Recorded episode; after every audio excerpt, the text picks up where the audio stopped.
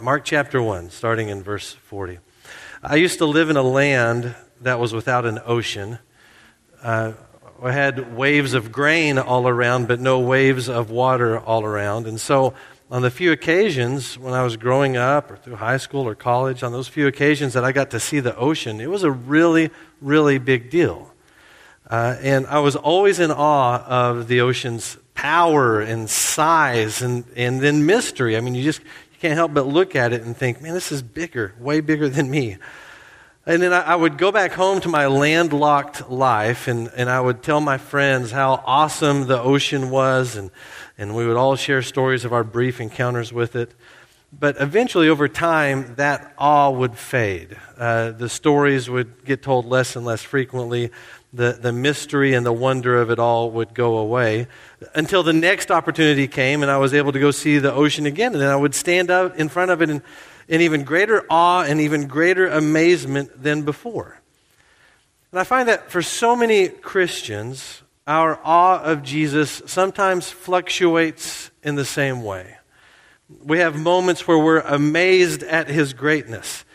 And then, because of various factors, maybe it's sin, maybe it's suffering, our awe of Him diminishes. We think of Him less, we think of Him smaller.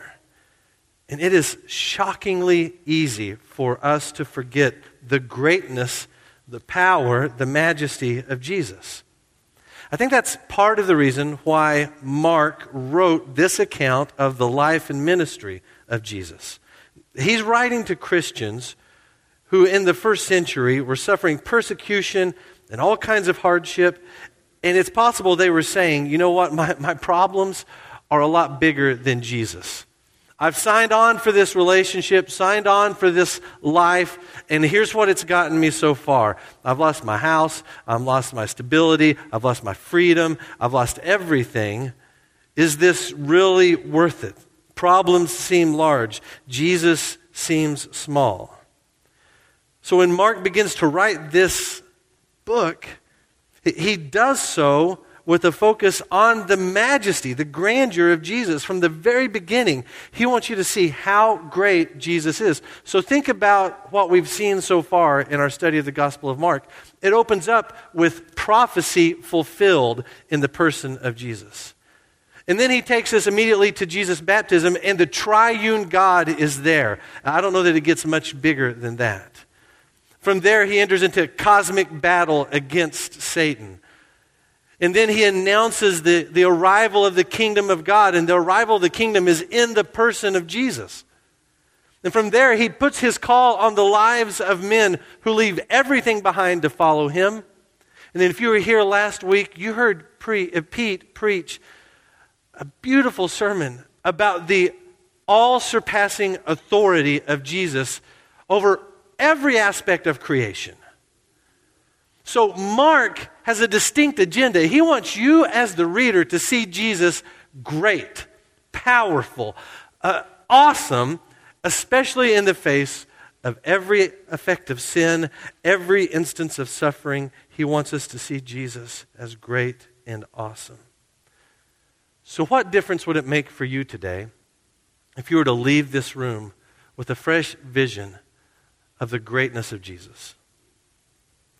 What difference would it make for you if you came in here limping, but you walk out with this experience perhaps for the first time or perhaps for another time to be reminded of how great Jesus is and how small everything else is, of how incredible his love is for you, how powerful his grace is. Would that do anything for you today? Would that change anything about your life? It's my goal today to push us in that direction with this story. That we would walk out of here, walk away from this story with this unbelievable sense of peace and renewed strength and confidence in our great Jesus. We're going to read a story this morning about an encounter Jesus has with a man who truly is deathly ill. And in that story, Jesus' greatness is on grand display. And I want to show you two aspects of the greatness of Jesus from this story. So follow along with me as I read. We're in Mark chapter 1, starting in verse 40. Here's what Mark tells us A man with leprosy came to him. Now, the him is Jesus.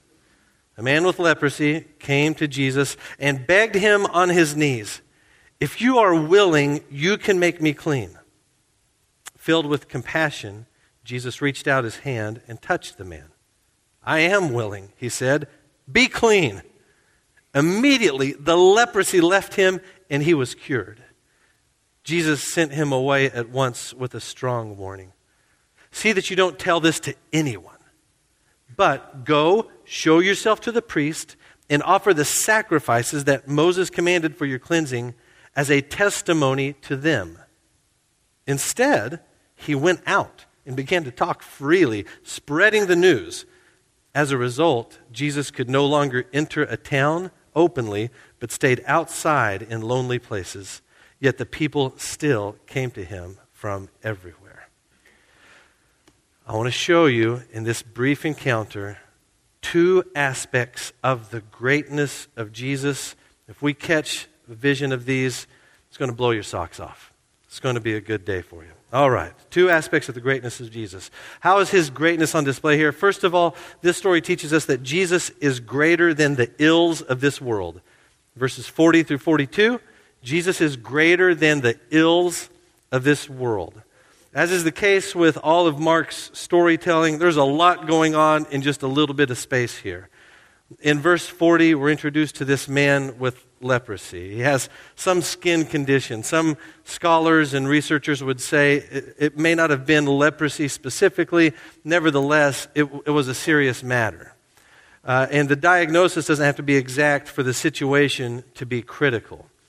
Uh, this man has some sort of skin disease. It's, it's advancing, it's troubling, and here's what is perhaps most troubling it isolates him socially and religiously uh, in the book of Leviticus, chapter 13. It gives instructions for people who come down with contagious skin diseases.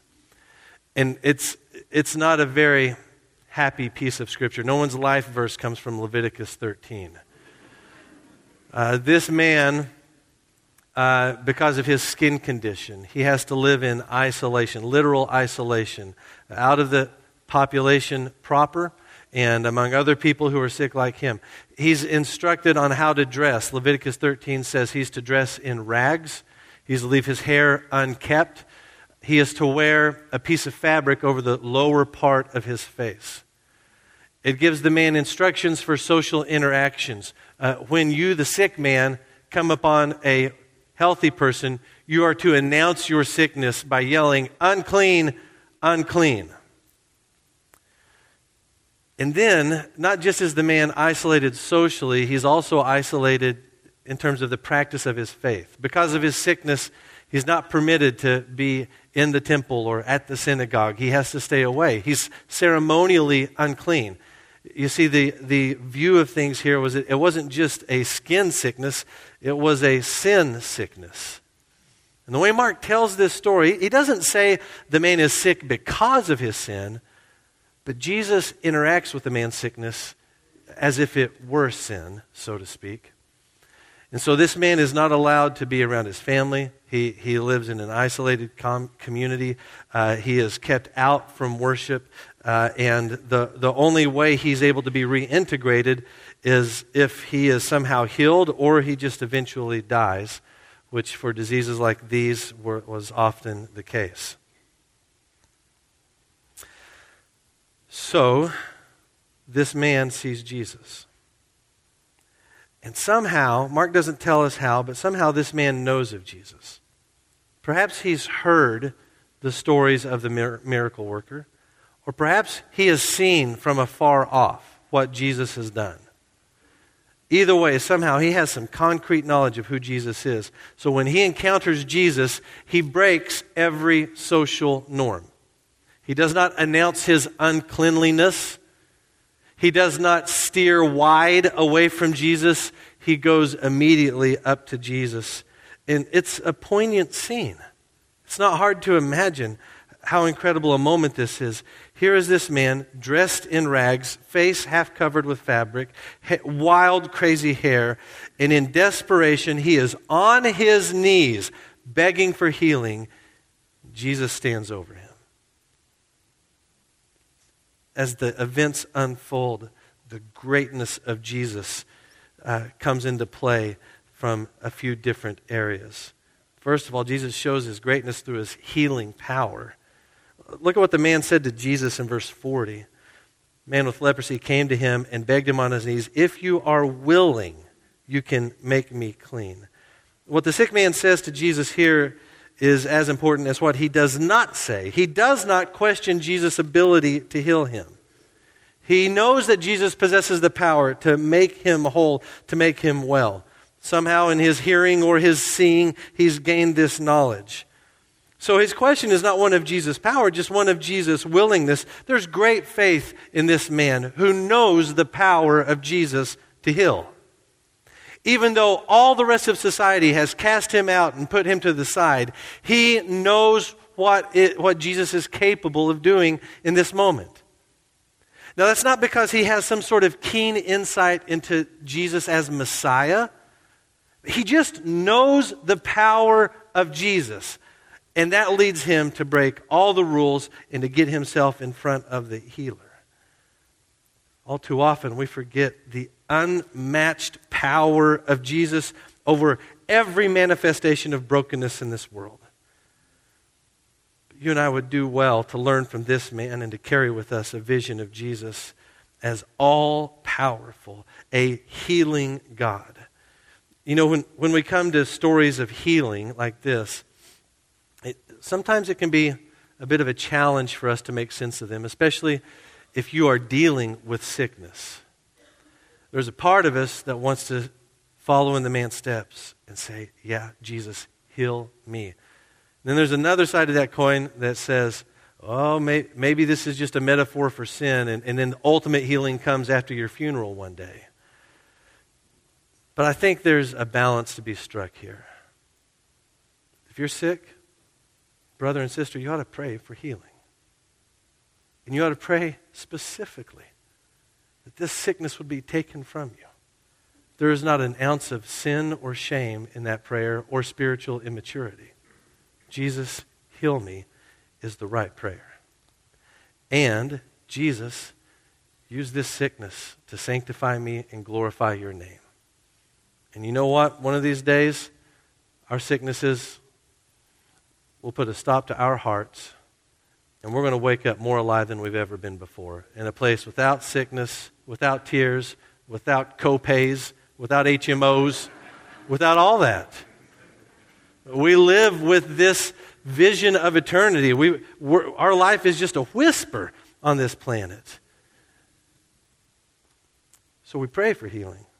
We believe in the power of Jesus, and we believe that power is greater even uh, to, to work majesty and glory in instances where the disease uh, runs its course. Christ is still to be glorified and trusted and loved, and he's still powerful and beautiful in all of that. Jesus' greatness is seen in his power to heal this man. It's seen in another way in this episode. Jesus' greatness is seen by his righteous anger. Look at verse 41. Now, verse 41, I'm reading out of the same translation that that's our Pew Bibles are the same translation as this. And so if you look at verse 41, what I read, what our Pew Bibles say is that Jesus was filled with compassion. Now, your Bible might have a different word there, especially if you're reading out of an NIV Bible that was published in the last few years. It doesn't say filled with compassion, it says he was indignant. Jesus was angry in this moment. Now, which is right? There's scholarly explanations as to why it's translated one way versus the other.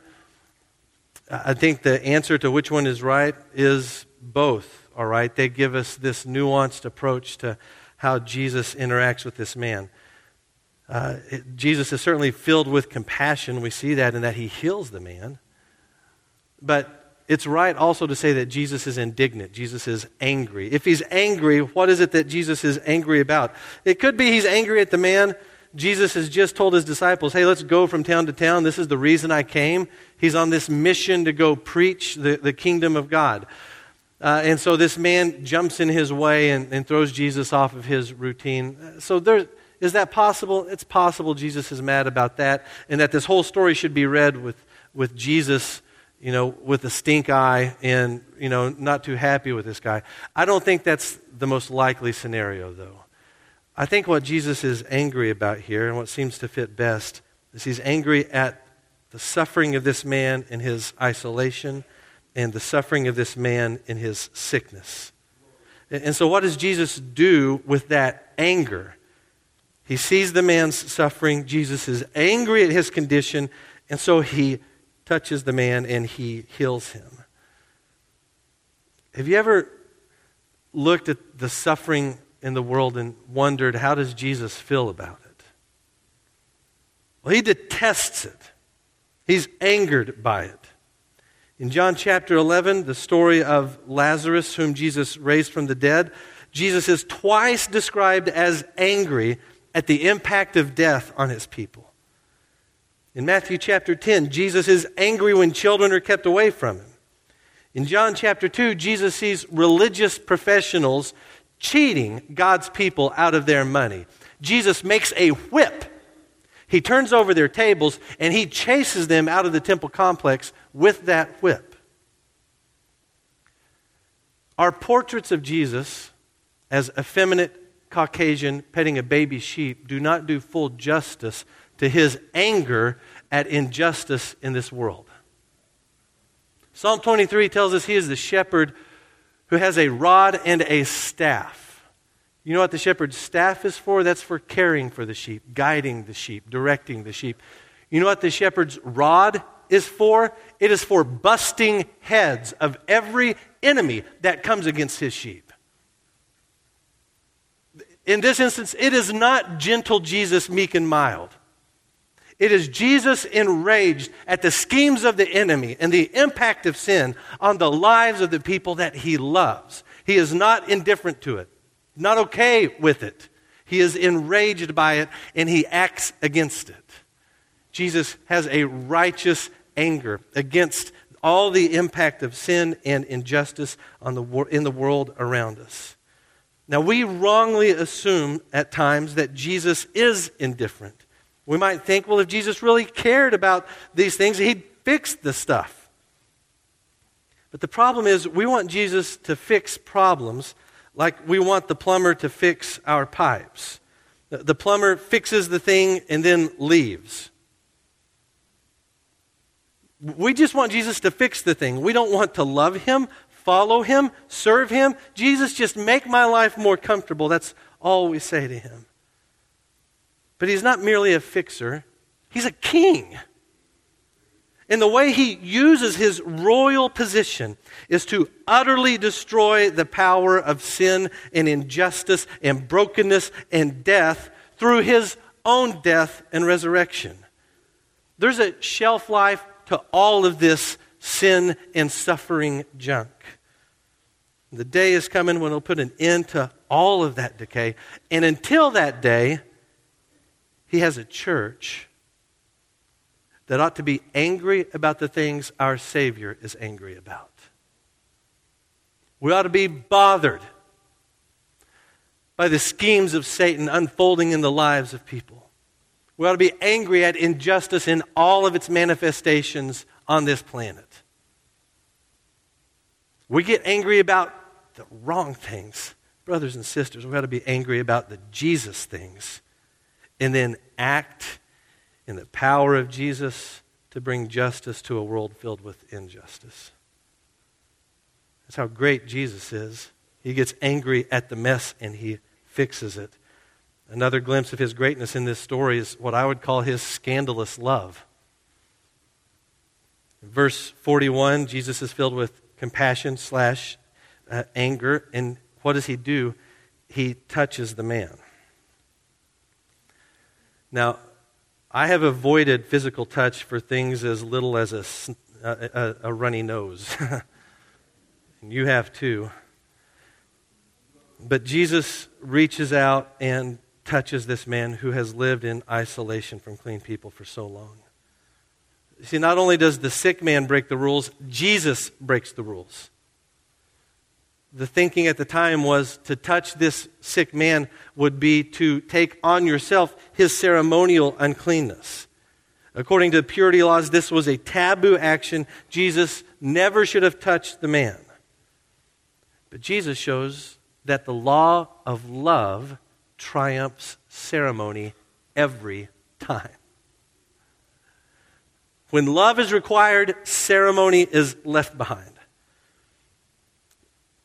It's easy for Christians to read this story and, and we take the, the sick man and we associate him with some societal outcast around us. We, we, we like to have these associations. Sick man in the Bible, oh, here in my culture, it's this group or this person is representative uh, of this man.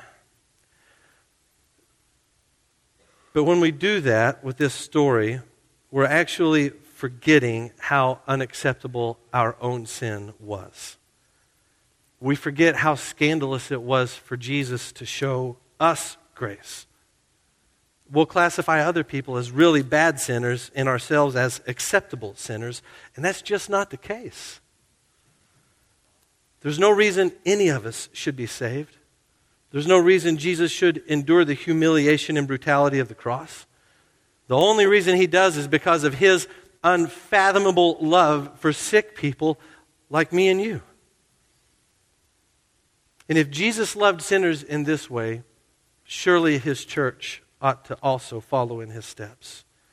But the church has failed sometimes, haven't we? We have not been Jesus to people on the outsides of society, people wrecked by sin, people broken in this world. Probably because we've been afraid of being contaminated ourselves. Probably because we're, we're afraid any act of love towards this person might be misunderstood as affirmation of their sinful choices. But Jesus teaches us that love is not put off by sin, nor does love affirm sin. We ought to be emboldened by Jesus' example that love is not some philosophical proposition or a theological stance. Love is action or it is not love. This is how you know Christ's love for you. He died on the cross. Not because he just showed up and said, I love you, but because he did what was required for your salvation. We ought to follow in his steps then. And if you think touching a leper is scandalous, just wait until the holy, sinless Son of God dies on the cross in your place. Jesus touches the man, Jesus heals the man. Mark's careful in his account of things to tell us that the, the sickness left the man immediately. He doesn't want us thinking that this was a gradual healing, it was immediate and it was miraculous. And Jesus is willing to heal this man because he's bent towards the broken, he delights to exalt the humble. It's a beautiful miracle, an incredible sign of what his love for these people are like and what his love for us people are like. He's greater than the ills of this world because he has the power to heal. He's got the anger to fight, and he loves you enough to lift you out of it. You ought to see yourself in the place of the leper in this story and Jesus Christ coming to you in love and grace and power to lift you, to heal you. There's a second aspect of the greatness of Jesus in this story. He's greater than the ills of this world. Second, Jesus is greater than the misconceptions of this world. You can come up with a better word than misconception, so feel free to leave it blank and fill it in later the misconceptions of this world. Verses 43 through 45, here's what I mean. In this back half of this brief episode, everyone gets Jesus wrong. Wrong assumptions are made all around. And Jesus is better, he is greater than the misconceptions of the people in this story. There's two groups who misunderstand Jesus completely in these last few verses. These are highlighted when our story takes a bit of a strange turn. Look at verses 43 and 44 with me again. Jesus has healed the man. And then look at what Jesus does in verse 43. Jesus sent him away at once with a strong warning. See that you don't tell this to anyone, but go show yourself to the priest and offer the sacrifices that Moses commanded for your cleansing as a testimony to them. The first group that misunderstands Jesus in this story is the general population. And that's the reason why Jesus has told this man to keep quiet about it. Why would Jesus want him to keep quiet? Well, this is where we're introduced fully for the first time to a concept known as the messianic secret. Maybe you've heard about this before. Jesus, in multiple places in his ministry, tries to keep people quiet about who he is and what he is doing. And that seems counterintuitive, doesn't it? But there's a reason behind uh, Jesus wanting this man in particular to be quiet. There was a common expectation among these first century people that the Messiah would come, yes, and that the Messiah would be a political revolutionary. So the general population here, they're looking for a Messiah who will kick Roman tail, liberate Israel, uh, bring her to prominence once again on the world scene military prominence, financial prominence. A spiritual leader, yes, but more than anything, a military king who's going to set God's people free. And there's truth in some of that. Jesus absolutely is that kind of Messiah to a certain degree. But that's not precisely the kind of Messiah he is. You see, the problem is that most of the people had failed to understand the full role of the Messiah. They failed to grasp uh, the expectations in the prophetic writings and understand the kind of Messiah Jesus would be. Not just a Messiah who reigns, but a Messiah who would suffer for the sins of his people to set them free once and for all. A Messiah who has his eyes on the globe, not just on a tiny corner of the Mediterranean world. He's a Messiah that has salvation in his sights. And so Jesus commands this man to be quiet. Because if he goes and tells his story, what's going to happen is people are going to, going to begin to chase after Jesus either as this wrong portrayal of the Messiah or just merely as a miracle worker. And he's neither one of those. The miracles are signs that point to a greater truth, a greater reality of who he is. And if this messianic fervor gets stirred up, Rome could act against Jesus long before his appointed time at the cross. That's the reason for the messianic secret. People don't understand the kind of Messiah Jesus is. If there's this fervor behind him, it's going to mess things up. This guy's got to keep quiet. Jesus is still misunderstood as a Messiah today. Even though we have a, the full account, the full record of who he is, some people relate to Jesus just as a good moral teacher. Some will say, well, Jesus just loves people. He doesn't judge. And so Jesus is the one who affirms their every choice. Others will say he's, he's a prophet, yeah, but he, he's no God. But the reality is this the identity of Jesus is not a DIY project. You and I do not get to decide who Jesus is to me. Jesus is. That's it.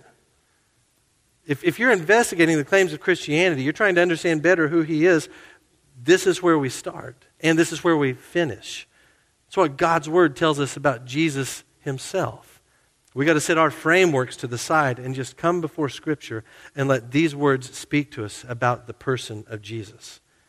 There's another group that gets Jesus wrong in this story. It's not just the general population, it's also the religious leaders, the priests of his day. I want you to look again at what Jesus says to the, the healed man in verse 44. He says, See that you don't tell this to anyone, but go show yourself to the priest and offer the sacrifices that Moses commanded for your cleansing. And what's the motivation? Why does Jesus want this man to do it? Look at the end of verse 44. He gives us the answer. As a testimony to them. So it's a testimony. This man's healing is a testimony to the religious leaders, to the priests. Don't tell anyone, but tell the priest. This is a testimony to them.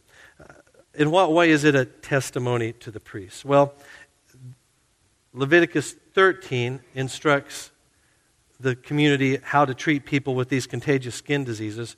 Leviticus 14 instructs the community how to reintegrate these people in, back into society once they've been cleared of their sickness. So there's this whole method laid out whereby a person would go to the priest at the priest's house to be examined. And it happens over a, a, a, long period of time. There's multiple examinations to make sure that the sickness is totally gone. And then, after that, there are sacrifices that are to be made. But it's not until the priest recognizes that the person is clean physically that the person can then begin to become clean spiritually. And so Jesus wants the man to go to the priest, to go through the examination, and to offer the sacrifices he's supposed to offer because it's going to be a testimony to the priest. If the priests examine the man and establish that healing has indeed taken place and, and they accept the sacrifice for his cleansing, but then they fail to recognize the power and the person who made the man clean, then they bring God's judgment on themselves.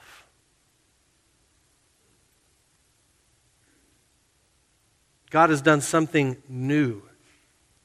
And if the religious leaders neglect this sign or attribute it to evil, then this testimony stands against them.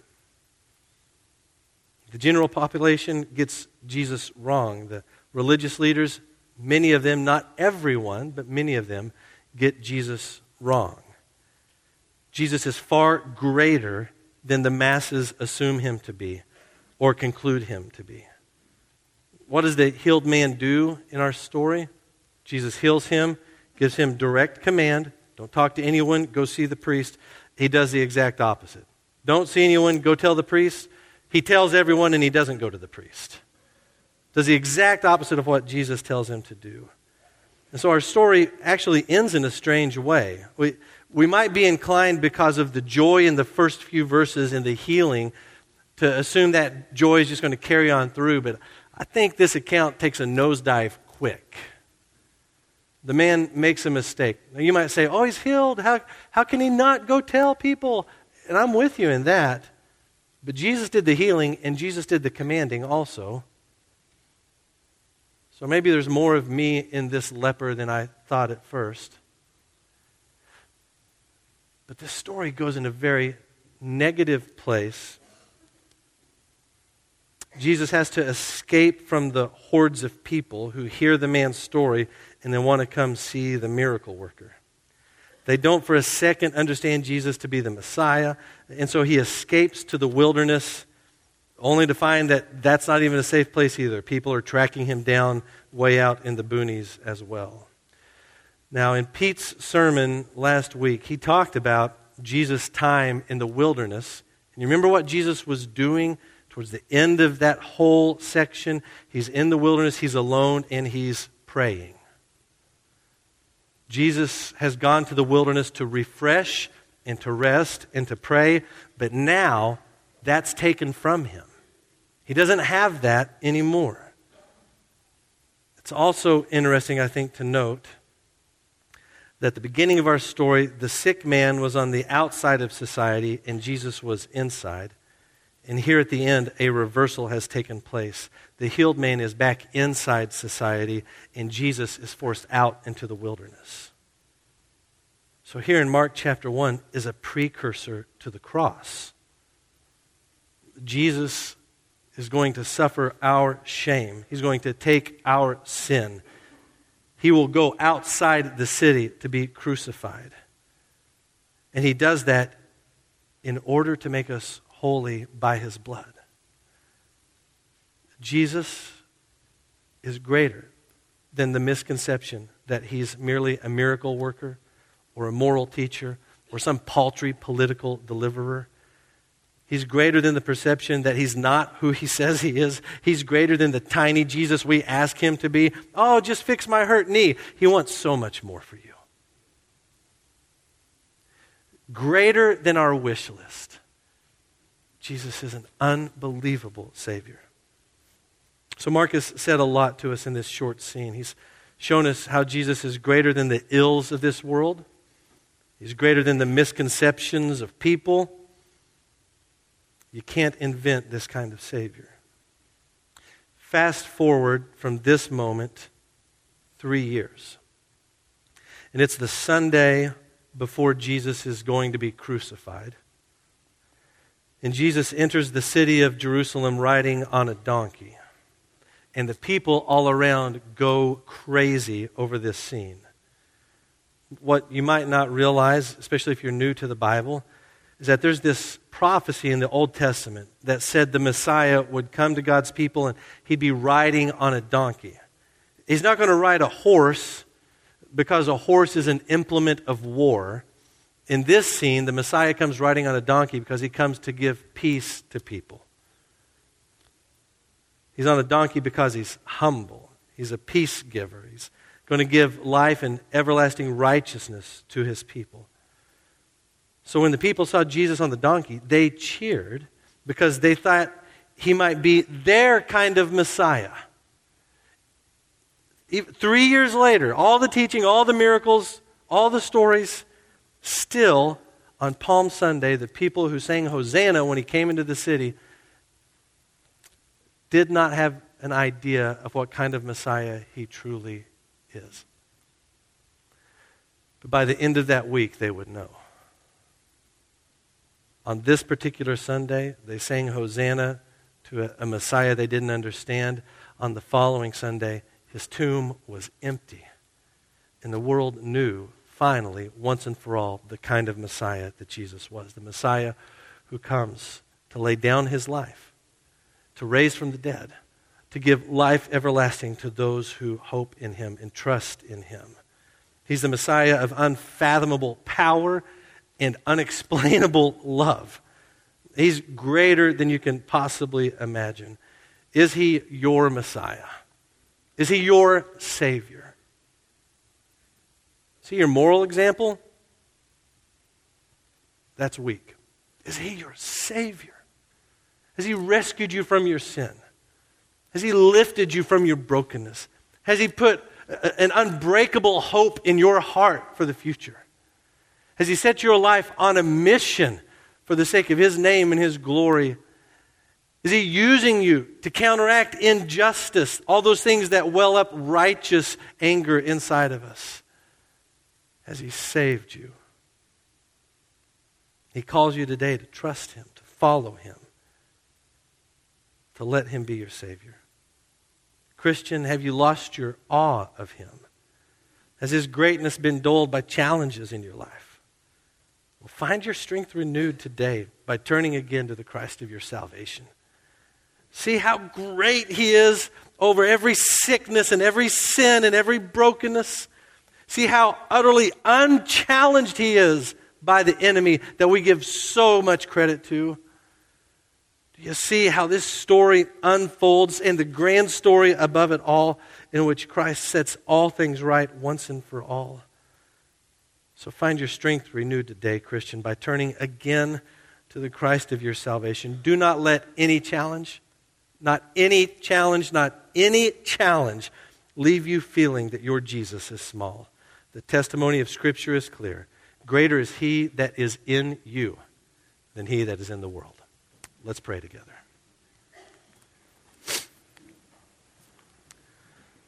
Father God, thank you for so great a salvation as this one that rescues utterly and completely people who are marked by death and that's what we see in this story. This man had no hope in himself, no ability to get free from his brokenness, but in grace, you showed him his value. You threw aside ceremony and you acted in love. And that same is true for everyone you've called by name.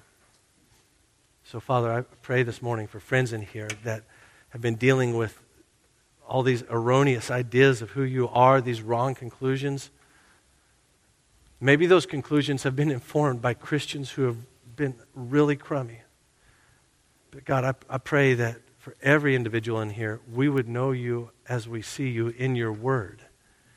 Jesus, let us believe the testimony of this scripture. And I pray that you would show yourself powerful, loving, saving, healing to the person in here today who's searching. Let this be a moment of salvation. Father God, would you awaken faith in their heart today?